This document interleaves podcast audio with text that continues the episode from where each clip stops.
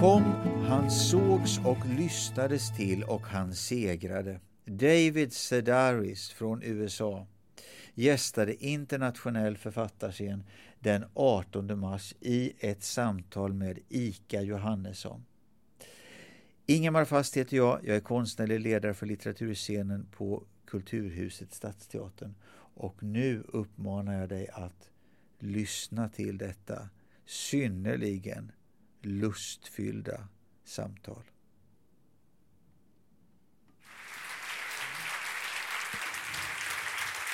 Welcome to this talk with David Sedaris. Um, we will be opening for uh, questions from the audience at the end.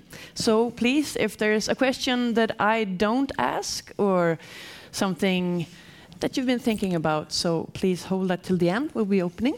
Um, before I will bombard Mister Sedaris with loads of questions, we will listen to him read a piece out of Calypso. What will you be reading for us? Uh, well, I thought I, I never like to read anything that involves any setup. You know, when somebody reads something and they say, well, first you need to know this is a point in the novel where uh, Dale and Julian are driving from California to Colorado. It was a, oh, let me explain, too, that they were... I hate that. So I was just going to read something that doesn't involve any... Should I move over there? Does the light change? Or should yeah, I just they can put on the light for you. Okay. So I'll just stand, stand up. up when I read because mm-hmm. it, it... So this is a, a short essay that I wrote uh, The Guardian, for The Guardian in England. And uh, Hugh is my boyfriend. So that's all the setup you need. It was a Friday night in mid-July around nine o'clock, and Hugh and I were at the dinner table eating this spaghetti he makes with sausage in it. We've been together for almost three decades, and for some reason, I'd waited until this moment to ask how many people he'd slept with before we became a couple. Hugh looked at the ceiling, which is crisscrossed with beams, and to my great consternation, spider webs. I'm vigilant, really I am, but out in the country, there's no keeping up with them. So, I said, I'm thinking, he told me. I used to know how many people I'd slept with. After meeting Hugh, though, I took myself off the market, and the figure faded from memory. If I were to slog through all my old diaries, I could certainly retrieve it, twenty-eight, thirty. Do I include those early gropings? They felt significant at the time, but did they qualify as sex if you never took your clothes off or actually touched anything with your bare hands? I wanted to ask Hugh, but he was too busy counting. thirty-two, thirty-three. I put down my fork. You're not finished yet? Shh, he said. You're making me lose track. It shouldn't have surprised me. When you look like Hugh, all you have to do is leave the house and people will approach you, especially gay men, the dogs. His handsomeness was never my personal opinion. Rather, like the roundness of the earth, it is something society generally agrees upon. Without my face to use as bait, I had to work a lot harder than he did. There are times, I'll admit, when I had to beg. That said, some of Hugh's earlier choices seemed poorly thought out to me, especially once AIDS came along, thirty-five, thirty-six. Every man ticked off on his fingers was someone I'd been compared to at one point or another. Not overtly, he's anything but cruel, but surely it happened. Someone kissed better than I did. Someone had more stamina, a more seductive voice, bigger muscles. I'm confident enough to compete against a dozen of his exes, but he was moving on to the population of a small town. thirty-eight, thirty-nine... By what miracle had neither of us contracted AIDS? How had we gotten away? I don't just mean later, when people knew to be safe, but back in the days when it didn't have a name and no one understood how it spread. One of the men Hugh had lived with, a professor he had his first year of college, had died of it in the late eighties, and surely there were others on both my side and his. Yet, for some reason, we'd escaped, had prospered even. Now, here we were, the shadows lengthening, our spaghetti growing cold as he hit the half-hundred mark, then blithely sailed beyond it. Whore.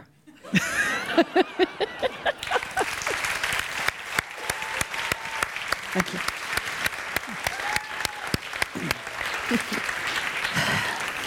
you. Did you ever find out the exact number? I don't think Hugh, you know, if, like I said, if I went through all my old diaries, I could find the exact number. But for a lot of people, I mean, you, you know, kind of lose track after. I, I mean, I don't, I mean, I stopped sleeping with other people once I met Hugh. So it's just been one person since I can keep track of that number. But before that... You've been in Stockholm, you and Hugh, for a few days. Yes. What have you been doing here? How have you been spending your time? Jag skulle vilja köpa något. Right? We've been buying furniture. Oh. We just got an apartment in New York. Mm-hmm. And uh, there are some great uh, furniture shops here. Uh, the best was uh, Modernity. Mm-hmm. What kind of furniture were you looking for? We were looking for, like, Danish and Swedish furniture from the fifties and sixties. Mm-hmm. And we got a lot of it. Anything you'd like to tell us about? You know, what's funny, because the other, fur- you know, like in England, the furniture that we have, none of it was manufactured. Everything was just made by one, you know, one person made this cabinet. Mm. And, you know, it's it's it's old furniture. Um, but here, and when you look at, start looking at, like, mid-century furniture, someone will say, you know, that's an Uli Tuler. And then you say, ooh, Uli Tuler. And then they'll say, that's Uli Tuler. That's, like, ninety-five thousand kroner. And you think, well, it should be. It's Uli Tuler. And... And they just get you that way. Everything, I mean, this someone designed this table, but I, someone designed this glass. But if you told me the name of the person who designed, oh, I'd be so extra careful with it. And I would be so, who designed, you know, if you attach the name to the bottle, and then you say the cork is but I Greta Sturgeon. Then I would, ooh, I got to have the cork with the bottle. So that kind of thing works. Yeah. Exactly, on me. And I was carrying my notebook around, and then, so they would say, uh, oh, that costs, you know, they would tell me how much it costs, and then I would write down the, you know, the names of the people who made, uh, because it just, then the price just seems to be justified. And you've also been uh, practicing your Swedish. I have been why practicing. Did, why do you want to learn Swedish? Well, because I was coming here, and so mm-hmm. I thought, I use this Learn to Speak Swedish course, and everybody on it, they mumble, because I was playing you a little bit of it backstage, and they just, and even when it's good news that they're giving, they're just really, and then no one has any passion. But the good thing about... this program, though, is that they don't slow down for your benefit. Mm-hmm. And they speak pretty quickly. And that's actually good. And since I've been here, I was interviewed on the radio the other day, and the guy had to speak in Swedish for a while, and I would think, he just said, because. And he said, nineteen. And and he said, uh, you, you know, uh, uh, day. And he said, tomorrow. He's going to turn nineteen tomorrow. You know, so I try to form it into a story. But I try to do that whenever Hugh and I go to another country. Mm-hmm. And it just gives you something to listen to. It makes you listen. You know, you're listening, you're eating dinner, and you're listening to the people next to you. Just for something you might... And it connects you more to the... It just connects you more. And people... And plus here, you always have English as a safety net. So it's not like going to, uh, you know, in Japan, everyone speaks seventeen words of English. And that's it. They speak seventeen words of English. So it's really good to know some Japanese there. And you don't necessarily have the safety net. But, um, and plus, I don't know, sometimes you go to another country and you realize they don't have articles, or you realize that, like I was, hen... Right, Han and Hoon and Hen, yeah. Mm-hmm. And you were like the first people to do that, mm-hmm. And that it just tells you a lot about a culture that, um, oh, and Snipa. Yeah. I mean, I mean, a country has pretty much checked all the big things off the list if they say, you know, we need to sit down and come up with a word for a little girl's vagina that everyone can agree on. That, that's like, okay, healthcare, check, you know, like. It was really hard starting to use that word when I got kids, though, because you have to start learning the new words because it sounded so silly. Well, when I learned that, on my last trip here, I learned that, and then I went on a tour in England, and I said, what do you call a little girl's vagina? Mm. And I asked seventeen people, and I got seventeen different answers.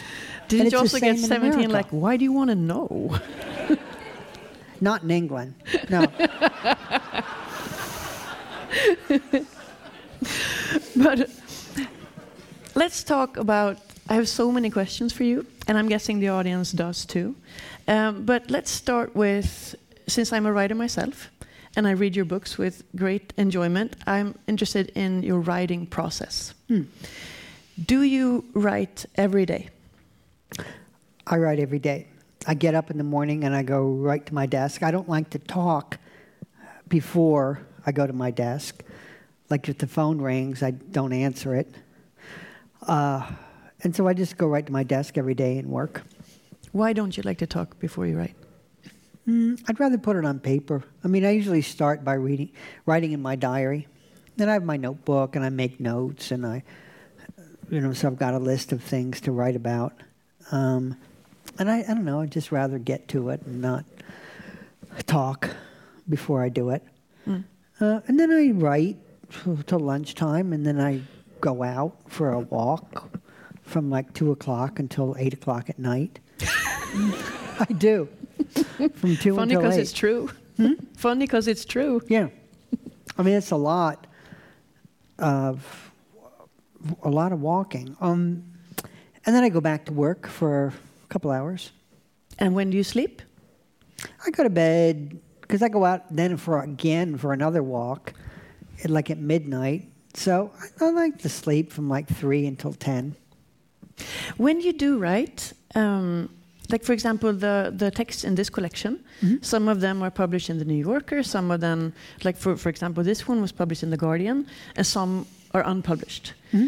Uh, when you write, is it by assignment, or is it always out of just your own head?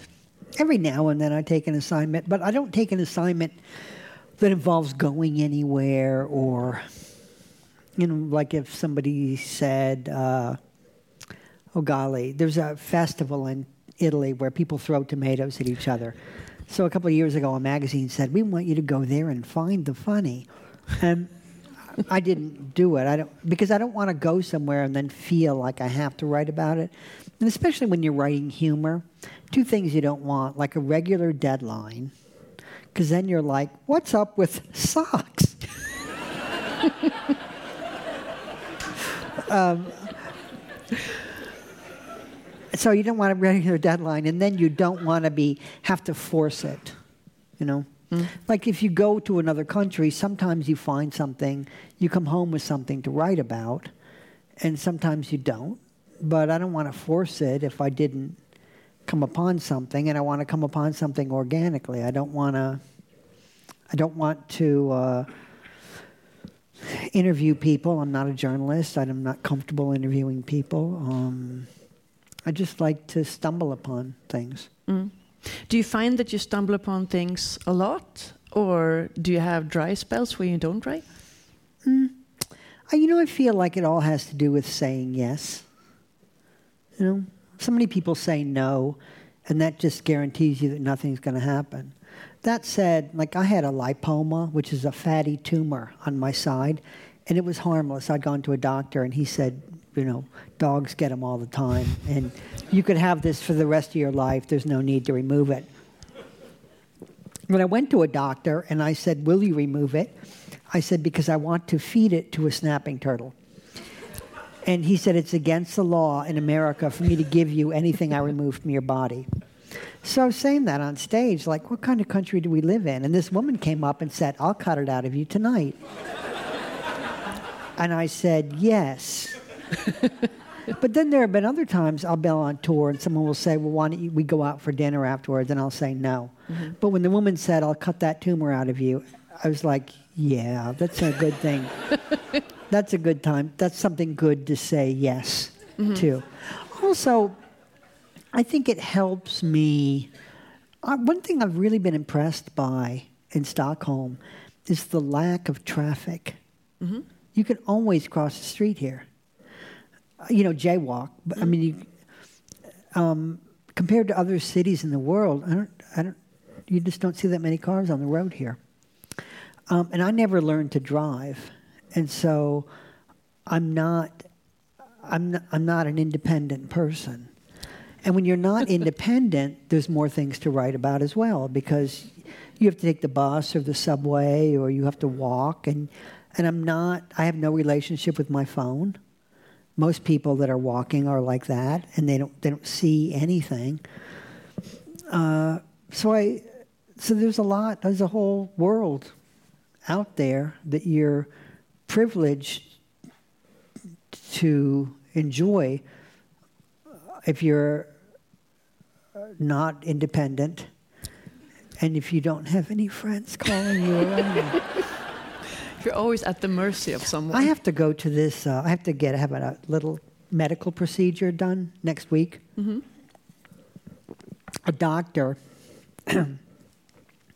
is going to stick a camera up the hole in my penis, snake it up there, and take pictures of my bladder, and then pre- possibly take little bites out of my mm-hmm. bladder with this thing.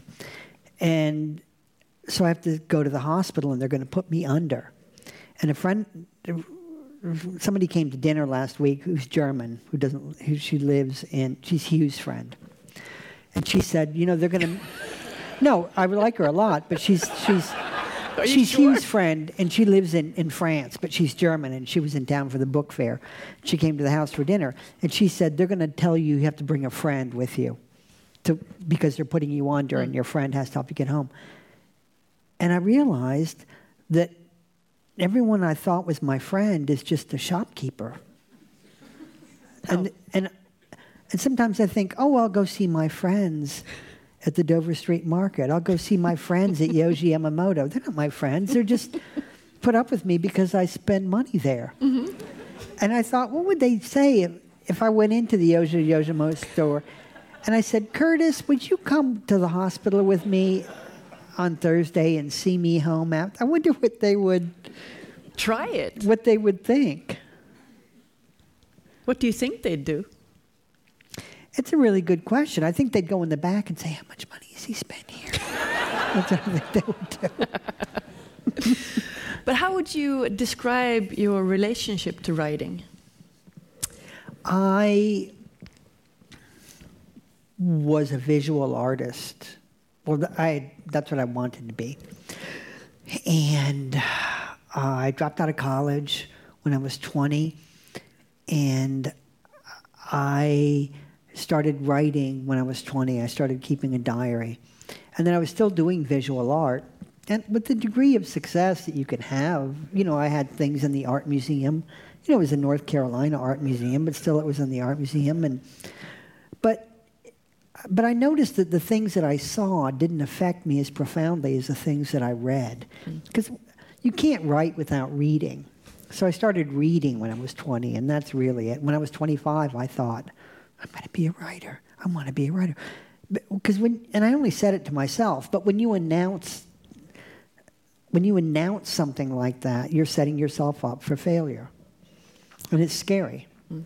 But I don't think it's going to happen unless you do announce yourself and just direct your life and then say, okay, that's, that's it. That's what I want. But I've never, I never asked anybody for anything. I never submitted a story to a magazine. I never went to a place and asked, can I, can I read here? I never sent my book to a publisher. I just waited for people to ask me. Uh, because people like helping people. And people are always looking for people. And so I thought, I'll just put myself where they can find me. And so... when I was in Chicago, I did a reading in class, and this guy said, I'm having a happening at my loft this Saturday. Do you think you can read something there? So I did, and there were like fourteen people there. And then somebody said, I'm having a better happening at my bigger loft two weeks from now.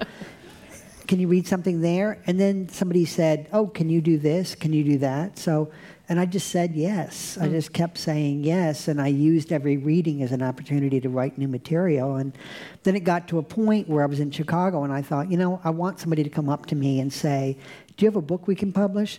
But so if I want that, I have to move to where books are published, so I have to move to New York City. So I put myself in the environment where more, you know, the right people could ask me.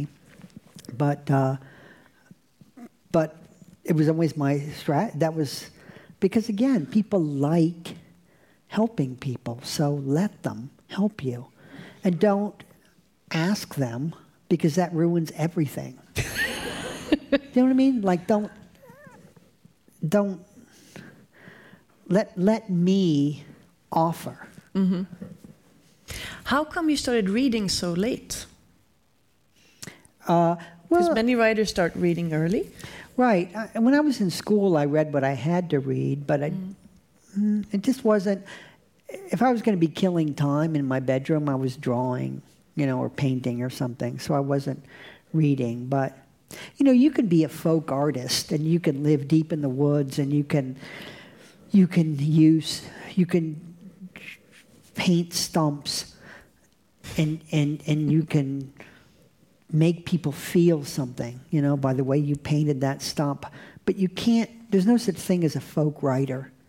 You know, you, you have to read and learn how to seduce a reader. And the only way to do that is by reading yourself. Mm. So, how did you find your voice? I tried everyone else's first. That's a good one. I had, it usually uh, works. When I was in college, the first story that I wrote, the school gave me a grant to turn it into a little book. And so I printed, I don't know, twenty-five copies of this little book. And I, I saw my teacher from that period not long ago, and he said, that was the funniest parody of a Raymond Carver story. And it, it wasn't a parody. I mean, it was... It was a very sincere story on my part, but I, I sounded just like, you know, I was mm. trying on his voice and Joan Didion's voice, and eventually you find your own. Mm. But it's just natural to try on other people's first. Yeah. Um, when you write, are you hard on yourself?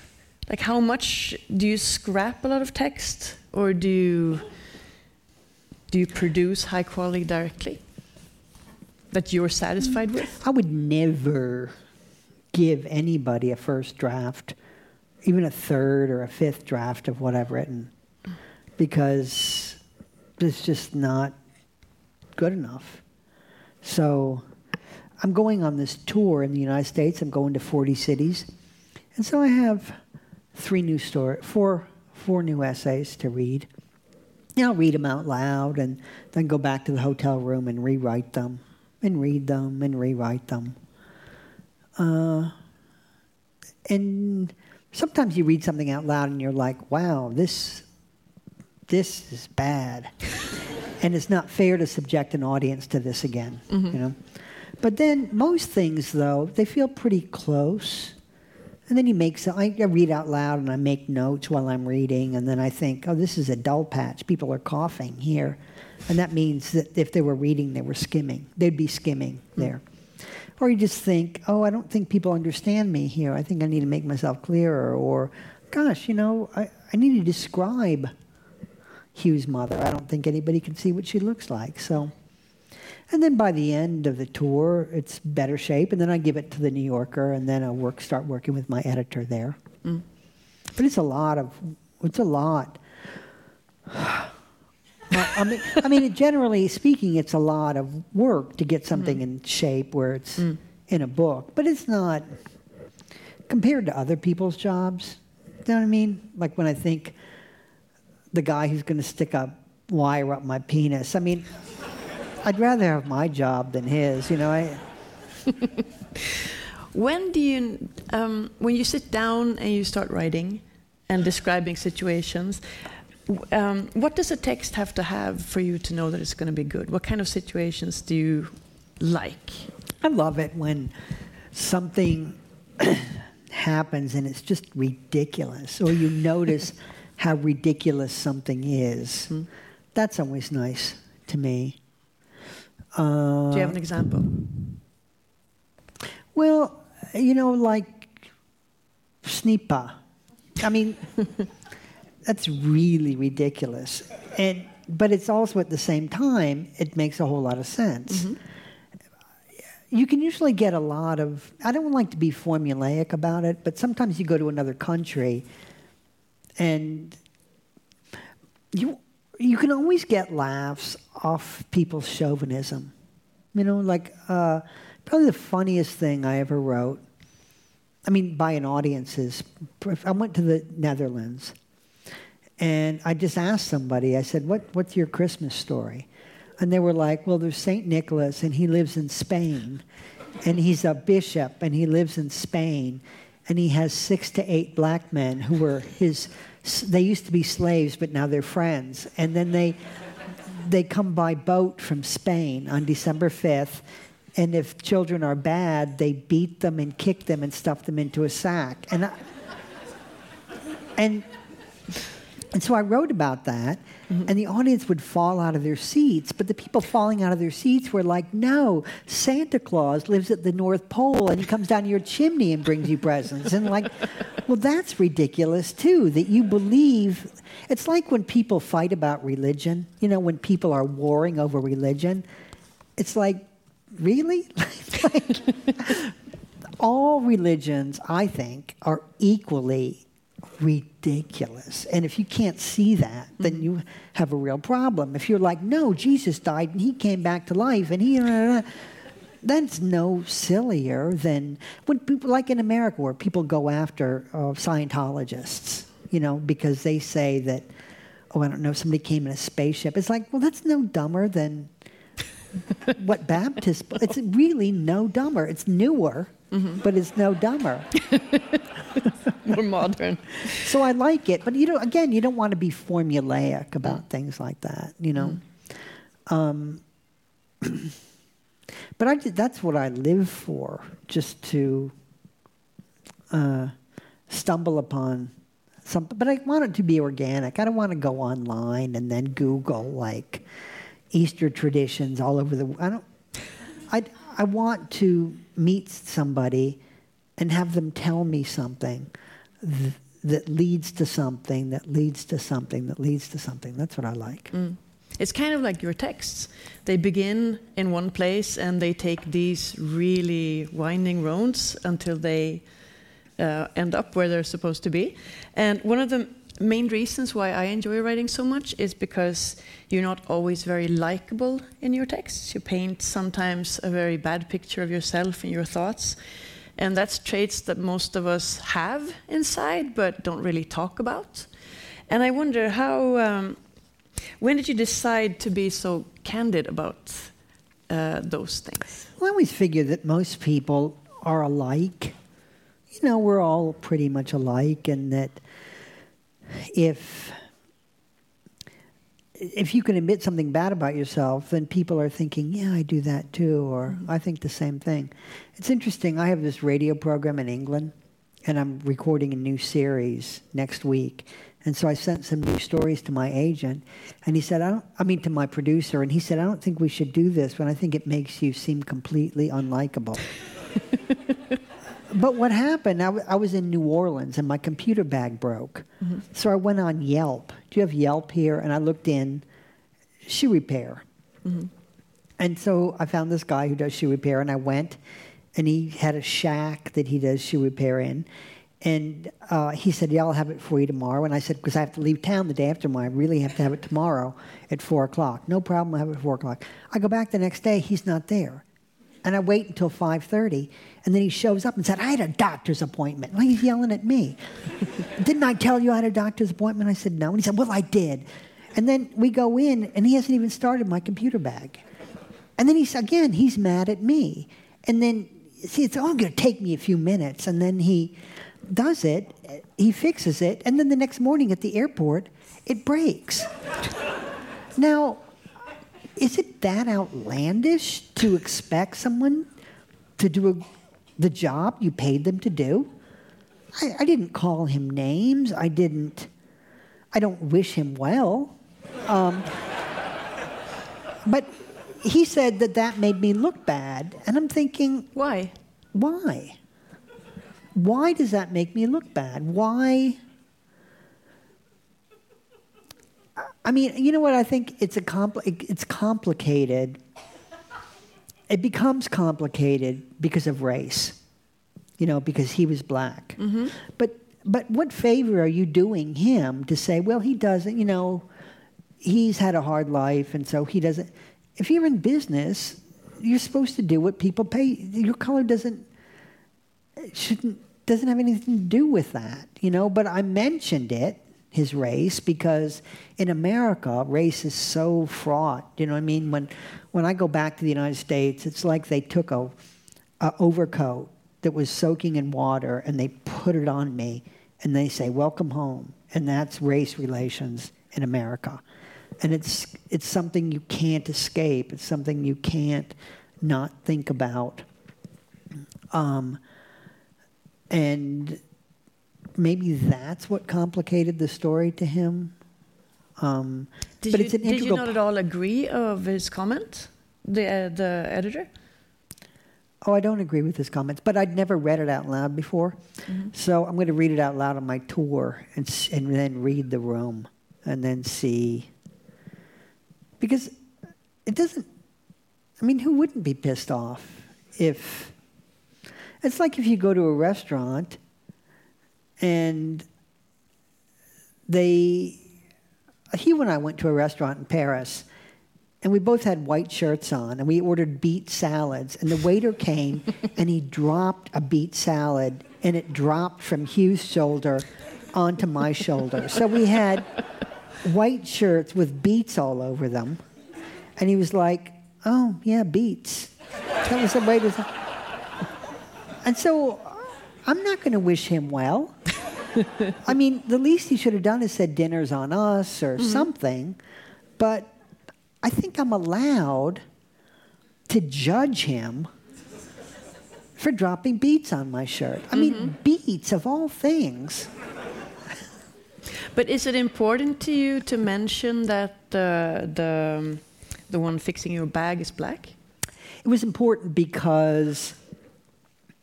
Uh, When I went on Yelp, it sent me like three miles from my hotel, and I went on foot. And so the neighborhood really substantially changed. And and there were like a lot of prostitutes in the neighborhood, and there were a lot of people approaching me and asking me for money and offering to sell me things.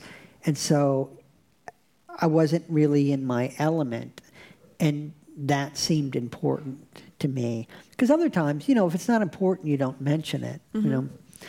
Um, but when it is important, you mention it. And but again, I, I it doesn't change the fundamental. To me, the fundamental thing is I paid this guy to do a job by a certain time. He wasn't there. Mm. He got mad at me. Mm. And then it broke. So mm. it's not a revenge thing. I didn't say this is his name and this is where he is and go get him. I didn't, you know. We'll see what the audiences say on your book tour. Yeah. And um, you pick a lot of inspiration from your family, your childhood, your upbringing, your family, uh, your boyfriend, Hugh, which is here, by the way. For me, meeting Hugh was kind of even... I almost had, almost said even more exciting than meeting you, but not really. But you, wherever you are, you feel like family, even to me, to us as well. And I'm Hugh guessing a lot of are here. Is that right? Hugh are here. Hugh are here. Han är här hos oss. Uh, Hugh are here. Uh, wait a minute. I know how to say this. Ikväll. Ja, bra! um, Var är Hugh ikväll? Här! Ja. These lessons are really paying off. So well done. Okay, so I'm, I imagine you've been getting this question so many times, but what do the people closest to you say when you write about them? What Most people like them? to be written about, you know, and you can tell who is going to be a pain about it, you know. I mean, you can tell who's who's just completely not going to go for it at all, and you don't even try. But not everybody's a good character, you know. Mm-hmm. I mean, a lot of people I know, they're wonderful people, but on paper, they're not good characters. They don't advance. Mm.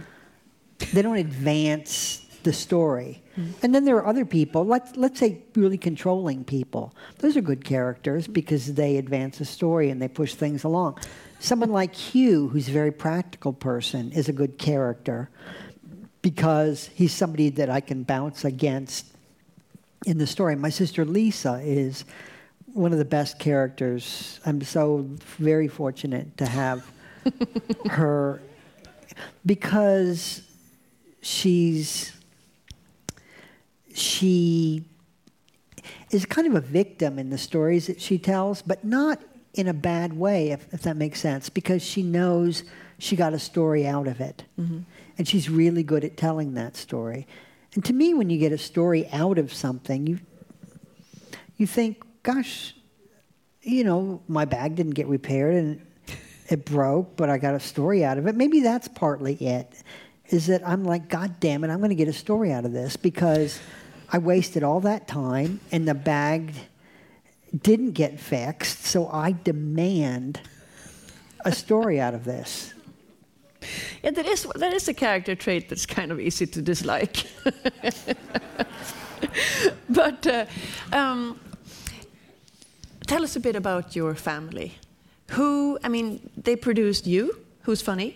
Your family produced Amy Sedaris, your sister, who's mm-hmm. also someone hooded, also very funny.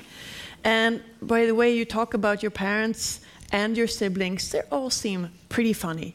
So what was it in your household that made this develop? I, I see that in all big families. Mm-hmm. You know, somebody who's got six kids or more. I don't know. I always find, when I think of anyone I know who's got a big family, I always, they're funny. I don't know. I don't know. I think it's because you're you're competing for your parents' attention. You know, if you're an only child, then you get all that attention. But when you're from a big family, you can hide when you need to. Mm. And a lot of times when you're young, you need to hide, especially like when you're a teenager or you're, um, you know, you've done something wrong or you just been trying, you know, you haven't been making great grades. It's great to be able to hide.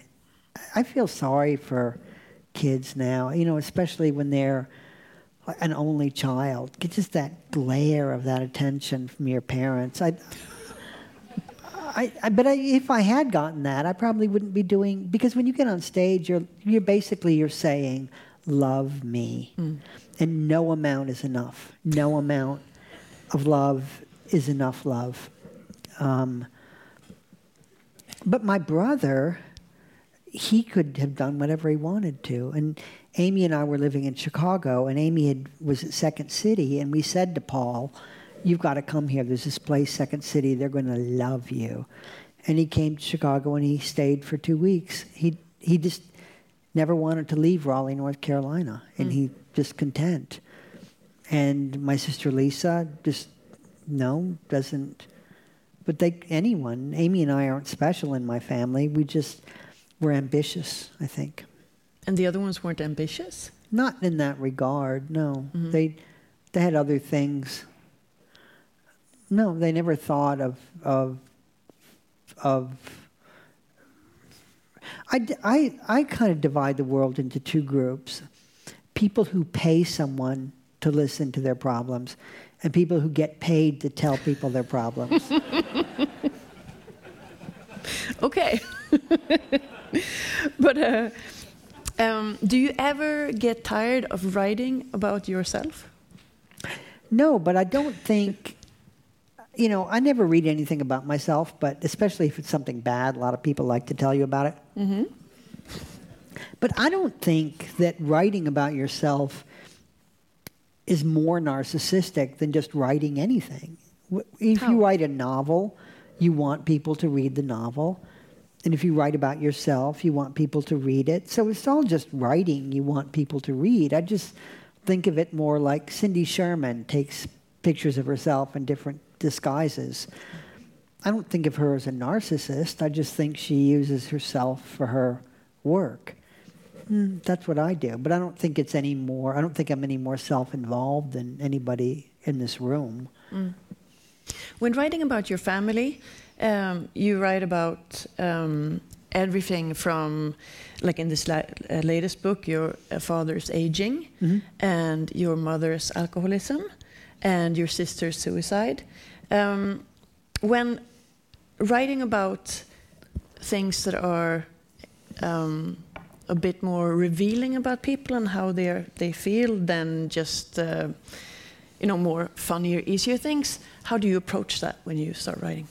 I wait for them to die. That's what That's I do. Awful. No, I mean, I wait for them to die. I mean, I mean, if my mother was still alive, I wouldn't write about her alcoholism. Mm. You know what I mean? But so, so. But your dad is still alive. You're right. Barely. Things. I mean. You're terrible. I mean. He's going to turn ninety-six in a few weeks, but that happened with the, the New York Times uh, when the book came out. They interviewed me, and, and the journalist said, um, she said, you write some kind of harsh things about your father in this book. Um, she said, weren't you afraid how you know that he was going to be hurt? And I said, I, I thought he'd be dead by the time the book came out. I mean, if someone's ninety-five, it's yeah. reasonable yeah, one would expectation. Think. But there are like things with my father uh, that I've never written about, and even if, he, you know, when he eventually does die, I don't know that I would write about them, because I don't think that, because I think it would hurt him horribly. Mm-hmm. I, um, everybody's got things like that. I mean, my sister Tiffany committed suicide. There were things in her life that would just curl people's hair, and I didn't write about any of those things just because it didn't seem fair, I guess. It didn't seem to be... I don't know that she... I think she did them in a moment of... when she wasn't in control, really. Uh, it wasn't... So I don't know that I would want to be... held accountable or judged forever on things that I did when I wasn't necessarily in control, but mm. it wasn't stuff you would want, ever, ever, ever, ever want to hear from your sister. You know, if your sister's telling you about her evening, it's just, it's, it's you, you it never occurred to you that your sister, that somebody related to you would be doing things like that. Those texts in uh, Calypso, there are two texts in which you mention her. It's Now We Are Five, and also the text when you uh, mention uh, the last time you saw Tiffany mm-hmm. and uh, had um, a stage person shut her out of your reading.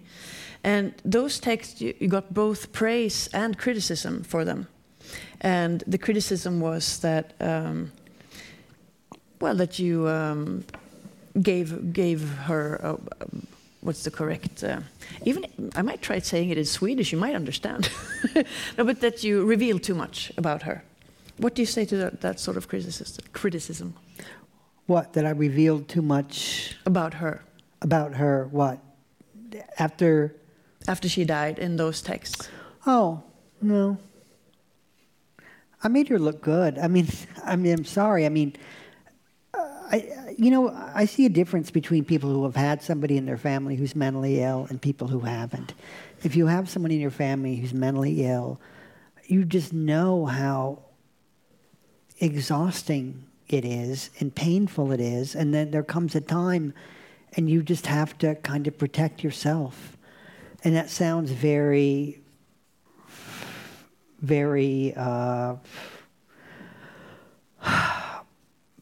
you know, like... Uh, Cynical? You know, harsh? It's time for me to be good to me. Mm. But it sounds very much like that. But I mean, contact with Tiffany could be grueling. The things that she would say to you and the things that she would do to you, um, you know, were hor- horrible, you know, and you weren't always up for it. Sometimes you just thought, nope, not not today, Satan. You know, you just couldn't. And I know that there'd be people who say, you should have done this, and that wouldn't have made any difference. Mm-hmm. If someone is mentally ill and they won't take their medication, there's not, there's nothing you can do. Nothing mm-hmm. you can do. And if I hadn't had the guy shut the door in her face, she, it's not like she would still be alive. Mm. Uh, she was a really, really difficult person to be around. Mm. She had really intense friendships that ended horribly, always horribly, sometimes violently. Um, you just couldn't... couldn't trust her. If she came to your house, she would go through all of your cabinets and find, take any drugs that she could take and and that she could find and take them. She she was a handful, you know. There's one line in, in one of the texts about her um, that that etched itself into me. It's uh, because you often. You write so much about your family, and, and even though you describe them in funny ways and revealing ways, it's, there's still obviously a deep love for your family. And there's one line in that text that said that you couldn't understand how she didn't want to be a part of the family because she distanced, distanced herself early. Um, I'm just... Uh, because we all have families. Families are always difficult, and more or less, in uh, like... different ways. Um, how has the family regrouped after her passing, or has it just, did she just... Well, it was interesting because when Tiffany was alive, if Tiffany called somebody, then let's say if Tiffany called Amy, Amy would call me and call Lisa, and we would be like, oh my God, Tiffany was on the phone last night, and she said, blah, blah, blah. And so everything was about Tiffany. Everything was always about Tiffany. And when Tiffany died, it was... odd because we didn't have that. Uh, we didn't have that anymore. Um, to kind of just as a common interest, uh, but it wasn't like, you know, we all like each other and we love spending time together. So, but. It, So I guess that's what changed, is not having the somebody that was just always the center that way. Mm. I'm going to ask you to read a little bit more for us. And uh, you've brought some uh, entries from your diary with you? Yes. Would you like to hear David Sedaris' diary? So this is,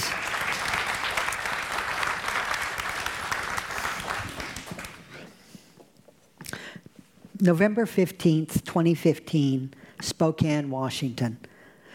I was in a murderous temper yesterday.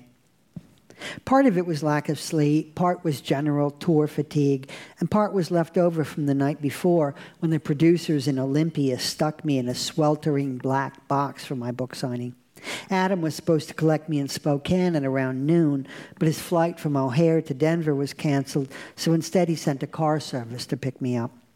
The driver, a plump woman in her early thirties, met me at the baggage claim, and when she asked how my flight was, I knew it was going to be a long ride. It's not her fault, but I've had it with small talk. The same lines day after day. I just can't do it anymore. I never caught her name, this woman. She wore a flat-topped cap and a hideous tan-colored dress that looked like she'd made it herself in the dark. On her left shin was a tattoo that was maybe four inches tall and looked freshly done. What is it exactly? I asked. Well, an anchor, obviously, surrounded by some scripture. Hmm, I said. She smiled. I see you didn't bring the sunshine with you. I gritted my teeth. It was quiet until we got into her car, a big S U V that smelled like a Yankee candle shop. Do you sew? I asked as we headed into town. Me? Gosh, no, she said, but that's a funny question. I stayed at the Davenport. How's your day going? The check-in clerk said. I've been here before, was how I answered. Well, welcome back. I wish you brought us some sunshine. I moaned. This morning at breakfast, I was escorted to the table by a beautiful young hostess. How are you? She asked. I said nothing. How are you? The third time she asked, I told her that I was no longer answering that question. It's just not important, I said. She gave me the look a person does when they work in the service industry and need to tell someone as subtly as possible that he or she is being an asshole. I returned her look with one of my own that said, actually, you're the asshole. She walked away, and as I lowered my napkin to my lap, I noticed that my fly was down. Of course, I thought. Adam was originally going to drive me to the airport at eight twenty this morning, but instead he changed his flight, so I took a car driven by the same woman I had yesterday. How was your stay? She asked. Okay. How was the show? Fine. We were silent for a few minutes, and then I apologized for being in a bad mood. I think I've been on tour too long, I told her. I just can't take this small talk anymore. Here it is, not even eight thirty, and I've already been asked how I am six times. She nodded. It's just a lazy question, I said. Why not ask, I don't know, have you ever donated bone marrow? If the person you ask is in a bad mood, it'll still come back to bite you, I suppose. I guess there's just no way to win. I see your point, the young woman said. I'm not intellectual like you, so maybe I wouldn't put it that way, but I understand what you mean. I'm not an intellectual, I said. Far from it. We were quiet again, and then I asked what she planned to do for Thanksgiving.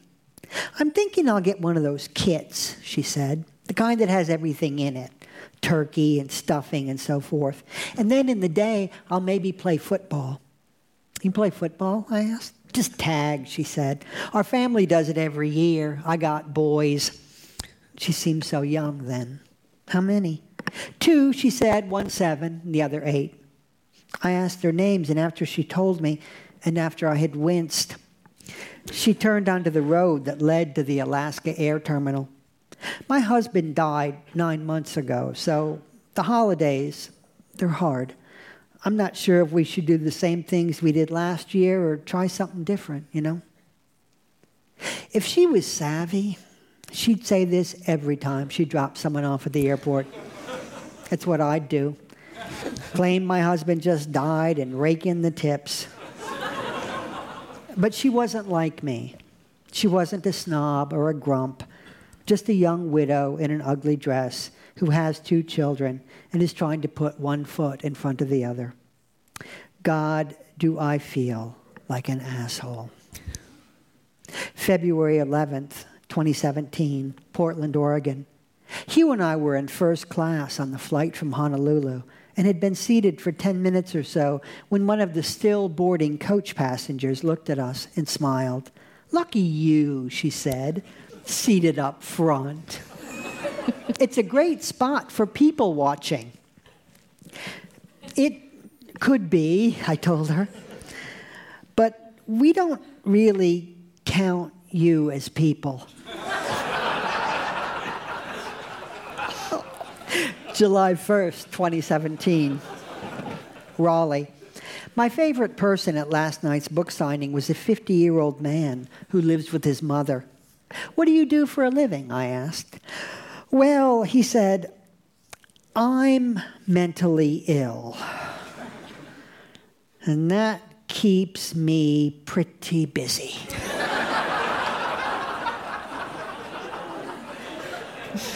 November thirteenth, twenty seventeen. San Francisco. A joke, Ronnie told me. It's night, and a cop stops a car a couple of priests are riding in. I'm looking for two child molesters, he says. The priests think for a moment. We'll do it, they say.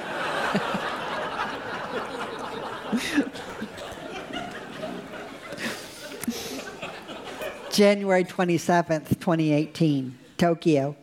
On our way to the pottery shop we like yesterday, we passed this antique store we visited on our first, on our second trip to Tokyo in two thousand seven. I bought a globe here, Hugh said to Amy, pausing to look in the window. It was smaller than usual and on a beautiful stand. We shipped it back to England before leaving, but for some reason or other, it never arrived. He frowned, and I put my hand on his shoulder. That globe meant the world to him. September nineteenth, twenty eighteen. Rackham, West Sussex. I walked into the mini Tesco yesterday and was looking at sandwiches when a kid, maybe ten years old, with a backward baseball cap on his head, turned to me. "Are you crazy?" he asked. I looked at him. "Me?" "You're a wanker," he said.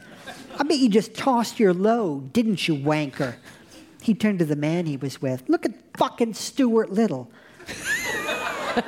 I guess this was a reference to my vest. I said, "Who do you think you're talking to?" The kid smirked and called me a wanker again. "Someone should talk to his father," said the man he was with. His father, I guessed. The two headed to the register then, and as they left, the kid spouted some loud rap lyrics with the word fuck and bitches in them. I said to the cashier, "Who was that horrible child?" She was a woman around my age. "I don't think he was right in the head," she told me. When I repeated the story of Stable Antique, when I repeated the story to the owner of Stable Antiques, she was apoplectic. He said, "What?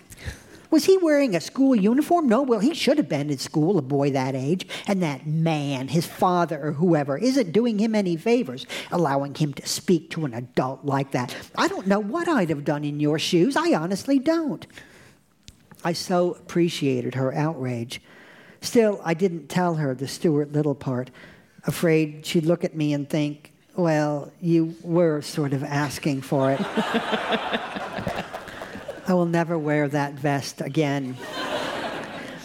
April twenty-third, twenty eighteen, Saint Louis. Adam met me at the baggage claim yesterday afternoon, and together we headed to the airport's multi-level parking deck. This involved taking an elevator, and we just stepped inside one and pressed a button for our floor when a voice called, "Wait!"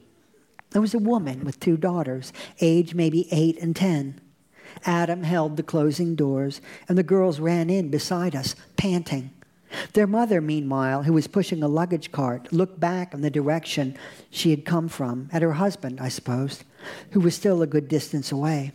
The door started to close again, and she yelled to her daughters in a panicky voice, "Three! Go to level three! Go to level three and wait for us there!" As the doors closed further, I said to the woman, what have to be the scariest words any parent can hear. "They're our girls now."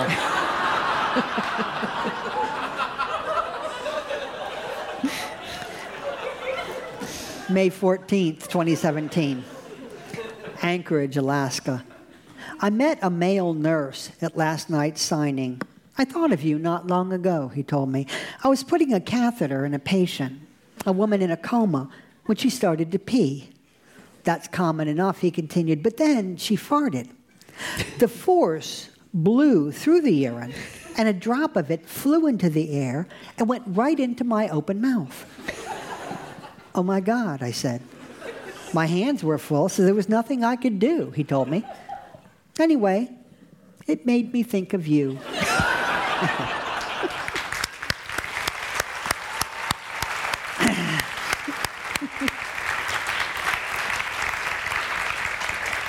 um, when I was reading, I thought about something you said. What? That...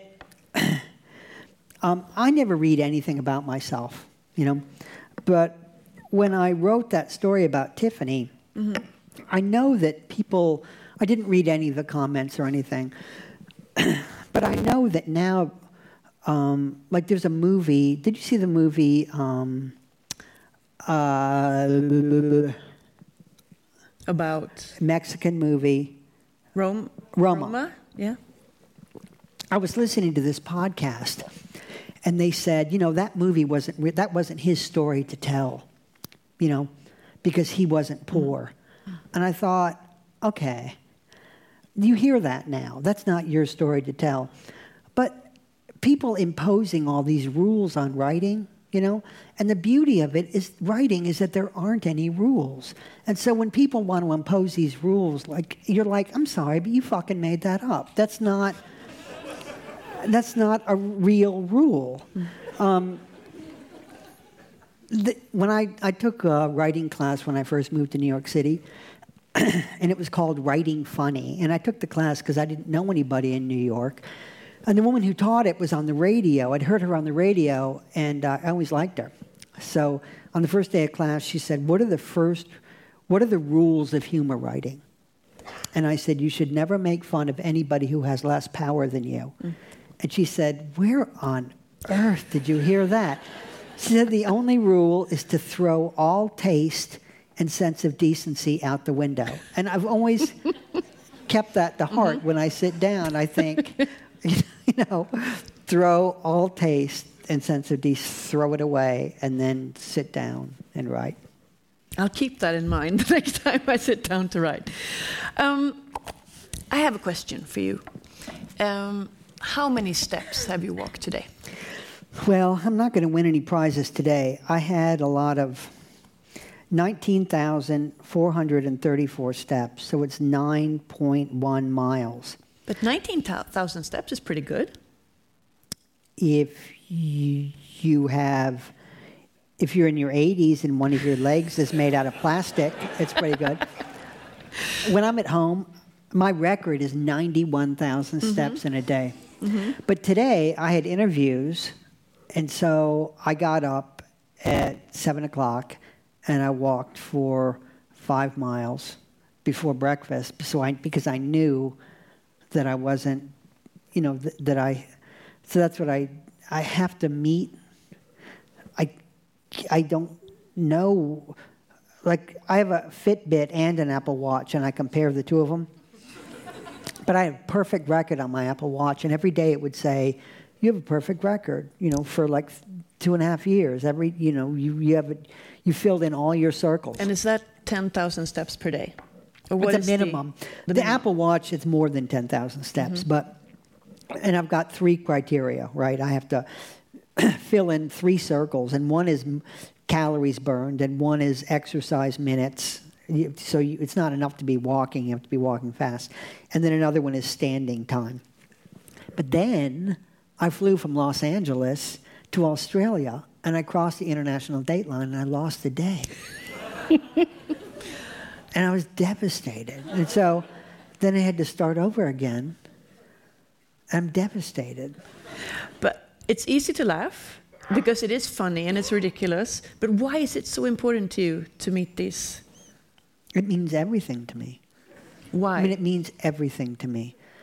Because I'm an obsessive person. And this was designed, these products were designed for me, for people like me. And I have a friend named Dawn, and they were designed for Dawn, too. Like, Dawn, I've known her since nineteen seventy-six. And she, when I go on tour in America, sometimes she comes with me. And we checked into this hotel, and we were on the nineteenth floor. And so I started for the elevator. She said, where do you think you're going? We're walking to the room. And I had a fifty-pound suitcase with me. You know what I mean? That's no excuse. So, um, I know f- I know for a fact that there are people in this room that have bought Fitbits because of you. Hmm. Right? Well, uh, then... Uh, yes, yes. they, they, are you, you know, sponsored by Fitbit? No, but I wrote about the Fitbit. And then Fitbit contacted me and sent me all this free stuff.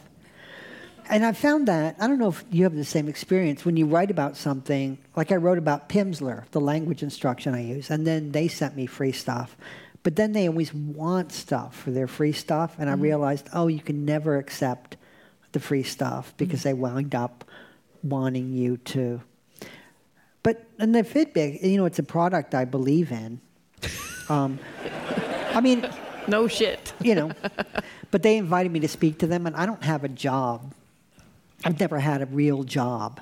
Mm-hmm. So I don't know what's going on out there in the workplace. Like my editor in London told a woman that he liked her hair and he got in big trouble for it because he was reducing her to her hairstyle. And so and, and so there are all these meetings there where people have, you know, sensitivity training, blah, blah, blah. So anyway, Fitbit invited me to go talk to them. So I go to Fitbit, and I recommended the Clitbit. And a woman would wear it inside of herself, and when she hit her minimum, it would vibrate for three minutes, okay? I think that's and a great idea. The room, the temperature of the building changed. I mean... And it was people looking at me like, can we sue him? Can we just... But you do know that the clit and the are two different parts of the... I don't. I actually don't. Just thought I'd tell you. You don't insert anything into the clit. Just. But can't you put something in its neighborhood? In the vicinity, yes. It is big and...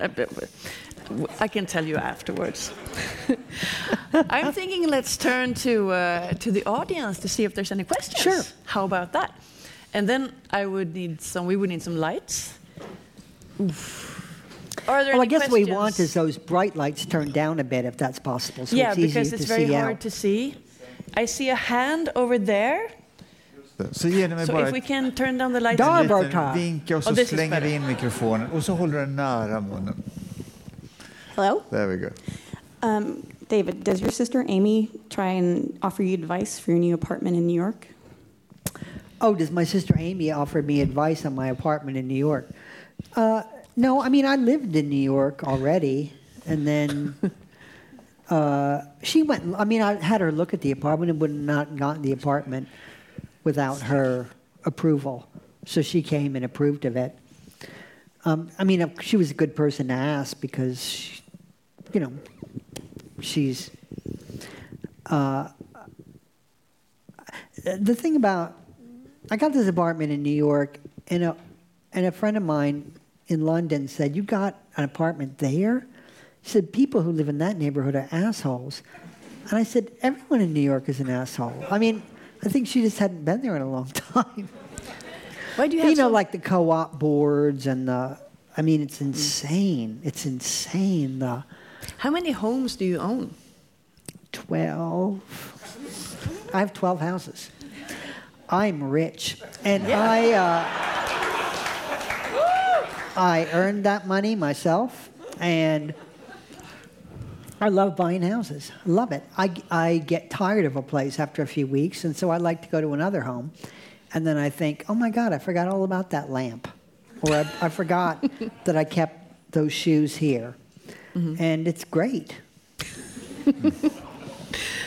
Another question? Oh, please. Uh, yeah. There's... Can you believe I answered that question, honestly? I I'm mean, happy you did. I remember a couple of years ago during the presidential debates, right, they please. asked um, John... Uh, John McCain, thank you. They asked him how many houses he had, and he was silent. And I thought, they didn't give him a chance to count. uh, yes. Uh, David, thank you so much. It's been a real treat. Um, my question is about your voice, your actual speaking voice.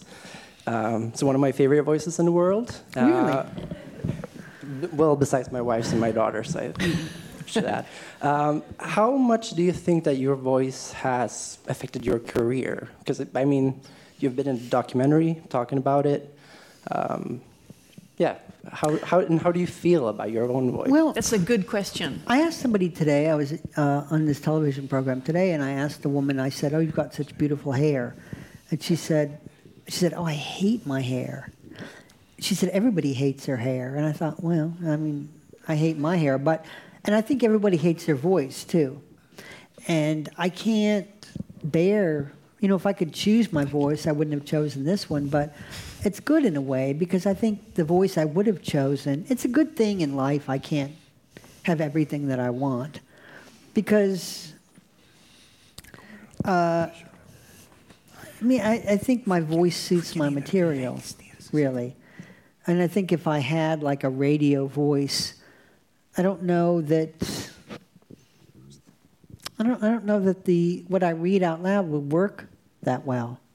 The same way as like a, if, if someone's a stand-up comedian, I mean, you can really count on a couple of fingers comedians who are handsome, because the audience is going to think, like, what the fuck are you complaining about? You know, I'd give anything to look like you.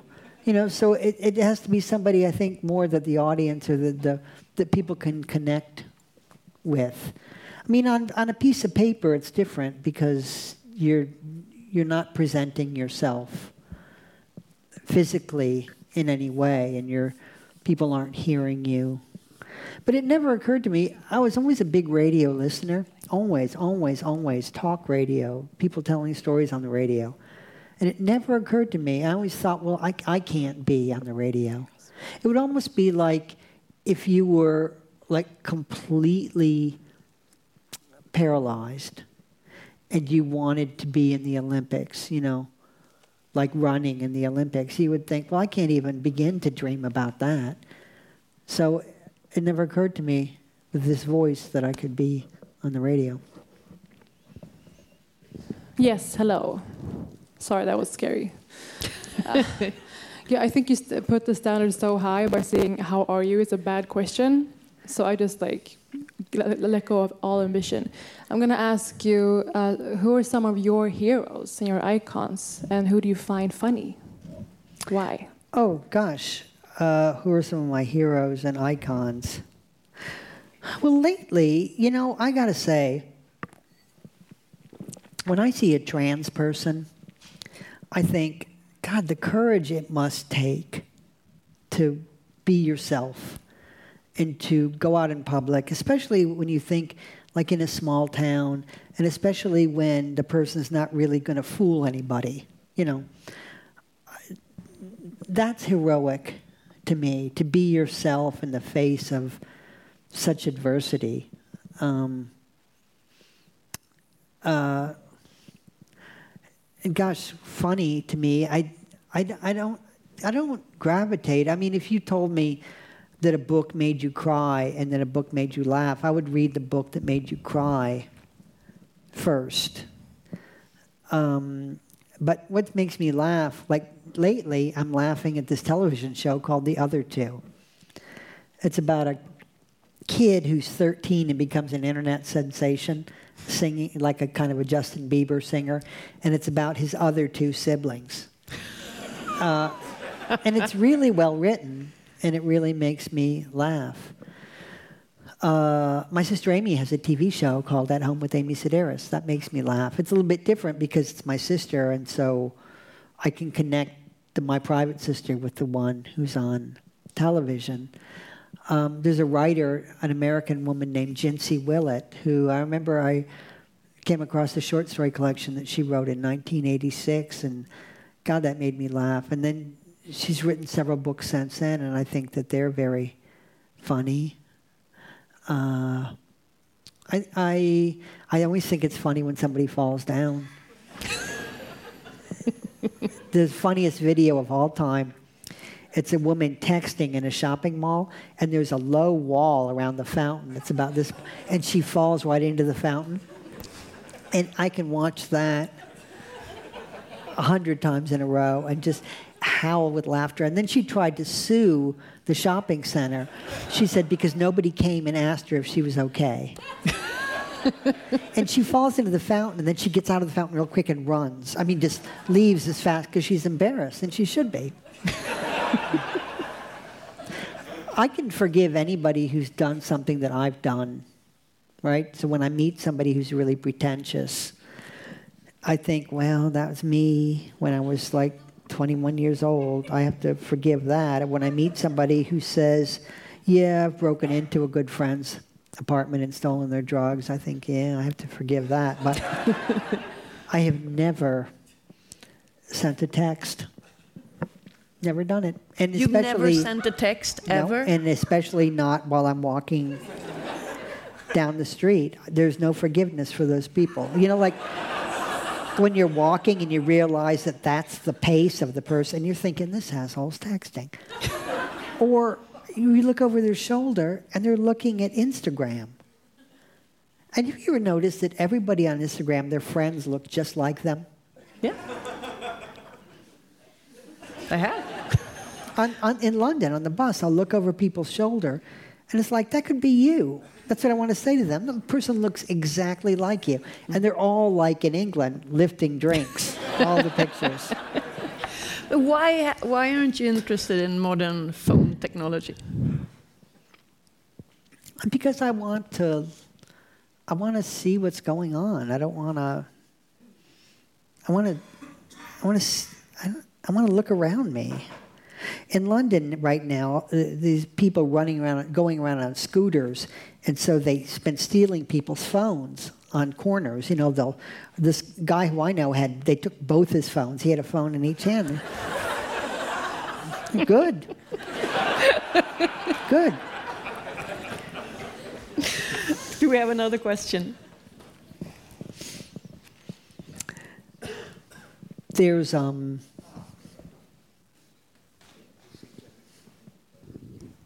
Yeah, pass the microphone down.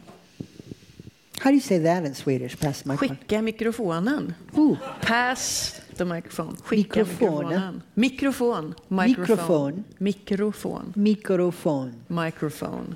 Var är microphone nu. Yeah, good. Uh, Darbartar. Darbartar. I'd like to know if uh, your friend who blocked you after you joked about liking Trump, if she unblocked you afterwards, or if, what happened. Can you tell the story about that so yes, that everyone I, understands? I have a, a, a friend who was st- sending me all this anti-Trump stuff right after Trump had been elected. And so I wrote her back, and I said, you know, I'm sorry, you're too narrow-minded, you know, to accept change. And, uh, you know, it's so unwilling to give this man a chance. And then she, and then I wrote her back, and I said, just kidding, but she blocked me. And then I was terrified she was going to tell everybody I was a Trump supporter. And you know how it is. You don't know anybody's phone number anymore, so and nobody has a home phone. So, and I just, it took a couple of days to get back to her and said, oh my God, I can't believe that you, like I, I was on tour, and so the sponsor of the reading met me at the baggage claim, and I got my suitcase, and she said, so is that it? And I said, no, I'm, I'm waiting for my golf clubs. And then and I said, I can't believe you would think that I'm a golfer. I can't, or that I would take my golf clubs if I'm going to forty cities in forty in forty-one days to travel with a set of golf clubs. It would just change everything, you know, to... Uh... But yeah, no, she's... Uh, uh, she, we're friends. She's realized that I was kidding. Is there any last one that dares? Bara skicka mikrofonen tillbaka. Tillbaka? Back. Ah, send it back. back to Ingmar. Okay, so we're nearing the end of our Q and A session. What are you working on right now? What am I working on now? Mm-hmm. I'm working on things to read on my tour that begins in two weeks. So I have a, you know, I like to have something that I read that's got a little bit of gravitas, if I may. But you can't force it on, you can't impose it on things. It doesn't always belong there. But um, my dad, a couple weeks ago, I got notice that he was dying, and so I flew to North Carolina.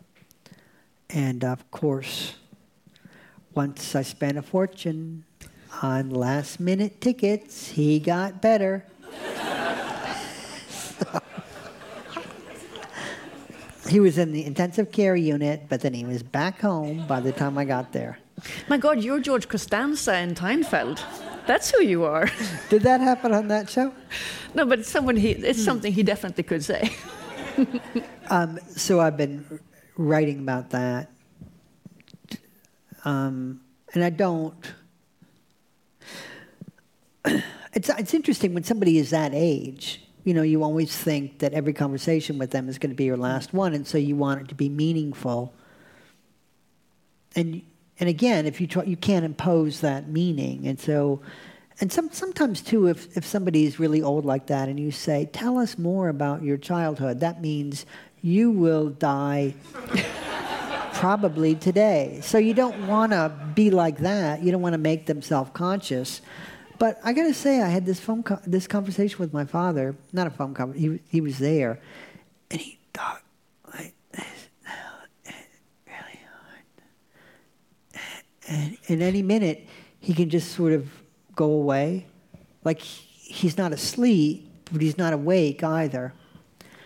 And uh, we actually, he said something to me that was so surprising and so, uh, if it was the last thing he said to me, then it was perfect. Perfect. Uh, so it was one of those times when the essay, I mean, it pretty much wrote itself. It mm-hmm. really did.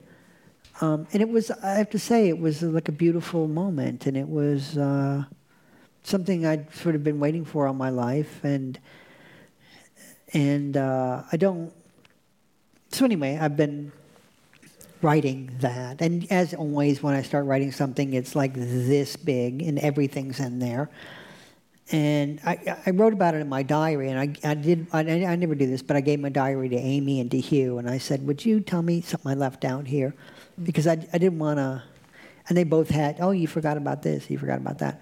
But it's this big, and then you just gotta, you know, you learn to be ruthless and get it down to like twelve or thirteen mm.